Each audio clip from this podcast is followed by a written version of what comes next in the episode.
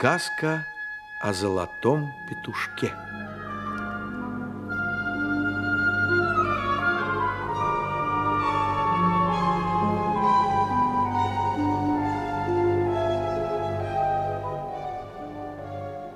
Негде в тридевятом царстве, в тридесятом государстве жил-был славный царь Дадон. С молоду был грозен он, и соседям то и дело наносил обиды смело, но под старость захотел отдохнуть от ратных дел и покой себе устроить. Тут соседи беспокоить стали старого царя, страшный вред ему творя. Чтоб концы своих владений охранять от нападений, должен был он содержать многочисленную рать. Воеводы не дремали, но никак не успевали.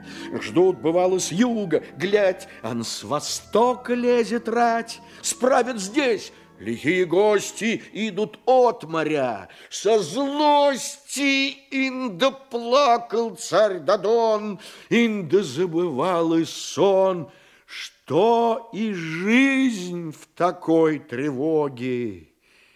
Вот он с просьбой о помоге обратился к мудрецу, звездочету и скопцу. Шлет за ним гонца с поклоном. Вот мудрец перед Дадоном стал и вынул из мешка золотого петушка.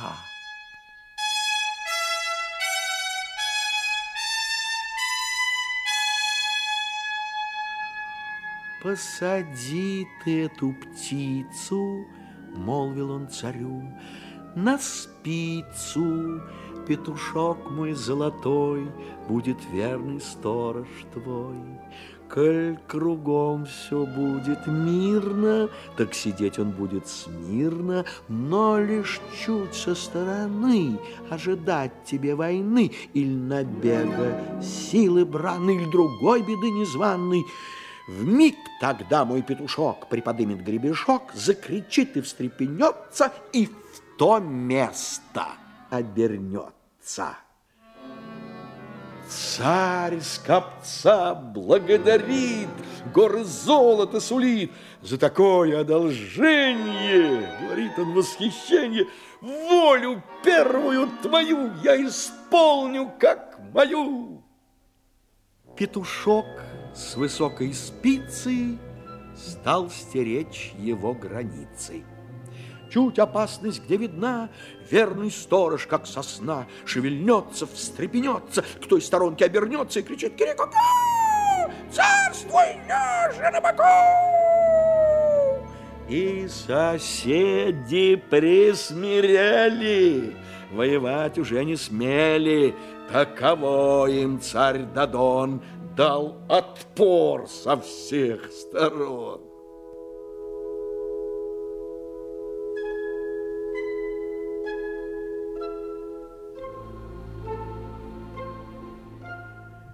Год, другой проходит мирно, Петушок сидит все смирно. Вот однажды царь Дадон страшным шумом пробужден.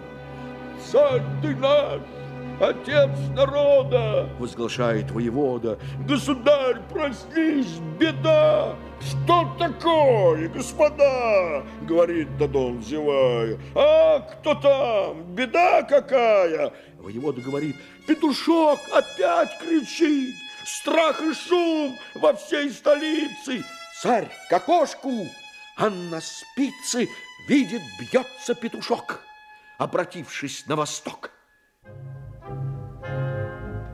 Медлить нечего.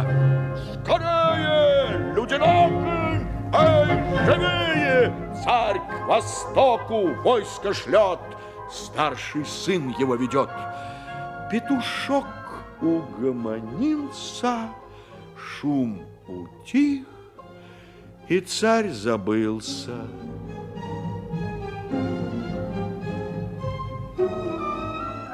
Вот проходит восемь дней, а от войска нет вестей. Было ли, не было ли сражения, нет до Дону донесения. Петушок кричит опять.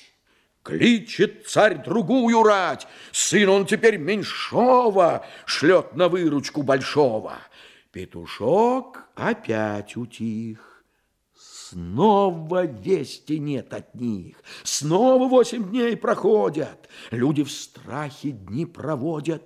Петушок кричит опять. Царь скликает третью рать и ведет ее к востоку сам, не зная, быть ли проку.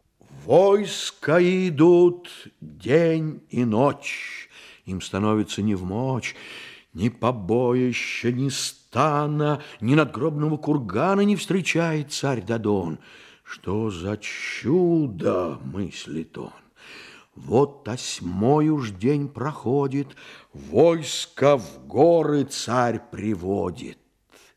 И промеж высоких гор Видит шелковый шатер. Все в безмолвии чудесном В круг шатра, В ущелье тесном Рать побитая лежит. Царь Дадон к шатру спешит, Что за страшная картина! Перед ним его два сына, Без шеломов и без лад, Оба мертвые лежат, меч вонзивший друг во друга. Бродят кони их средь луга Под протоптанной траве, По кровавой мураве. Царь завыл, ах, дети, дети, горе мне попались в сети, оба наши сокола, горе, смерть моя пришла. Все завыли за Дадоном, застонала тяжким стоном глубь долин, и сердце гор потряслося. Вдруг шатер распался, распахнулся, и девица, шамаханская царица, вся сияя, как заря, тихо встретила царя. Как пред солнцем птица ночи, царь умолк, ей глядя в очи, И забыл он перед ней смерть обоих сыновей. И она перед Дадоном улыбнулась и с поклоном его за руку взяла и в шатер свой увела. Там за стол его сажала, Всяким яством угощала, Уложила отдыхать на парчевую кровать И потом неделю ровно, Покорясь ей безусловно, Околдован, восхищен, Пировал у ней Дадон.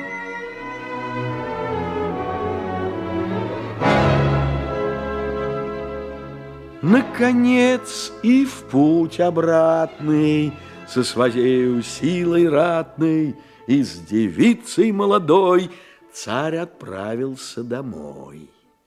Перед ним молва бежала, Быль и небыль разглашала. Под столицей, близ ворот, С шумом встретил их народ. Все бегут за колесницей, за Дадоном и царицей. Всех приветствует Дадон. Вдруг в толпе увидел он в сорочинской шапке белой, весь как лебедь посиделый, старый друг его скопец. «О, здорово, мой отец!» — молвил царь ему. «Что скажешь, путь поближе, что прикажешь?» «Царь!» — ответствует мудрец. «Разочтемся, наконец!» Помнишь, за мою услугу обещался мне как другу волю первую мою ты исполнить как свою. Подаришь ты мне девицу, шамаханскую царицу. Крайне царь был изумлен. Что ты, старцу, молвил он, или бес в тебя вернулся, или ты с ума рехнулся, что ты в голову забрал? Я, конечно, обещал, но всему же есть граница. И зачем тебе девица? Полно, знаешь ли, кто я? Попроси ты от меня хоть казну, хоть чин боярский, хоть коня с конюшни царской, хоть пол царства моего. Не хочу я ничего. Подари ты мне девицу, шамаханскую царицу, говорит мудрец в ответ. Плюнул царь, так лих же нет. Ничего ты не получишь, сам себя ты, грешник, мучишь. Убирайся цел пока, оттащите старика. Старичок хотел заспорить, но с иным накладно вздорить. Царь хватил его жезлом по лбу. Тот упал ничком, да и дух вон. Вся столица содрогнулась, а девица эхе да ха-ха-ха не боится знать греха. Царь, хоть был встревожен сильно, усмехнулся ей умильно. Вот въезжает в город он. Вдруг раздался легкий звон, и в глазах у всей столицы петушок спорхнул со спицы, колесницы полетел, и царю на темя сел, встрепенулся, клюнул в темя и взвелся. И в то же время с колесницы пал Дадон, охнул раз, и умер он. А царица вдруг пропала, будто вовсе не бывало. Сказка ложь, да в ней намек. Добрым молодцам урок.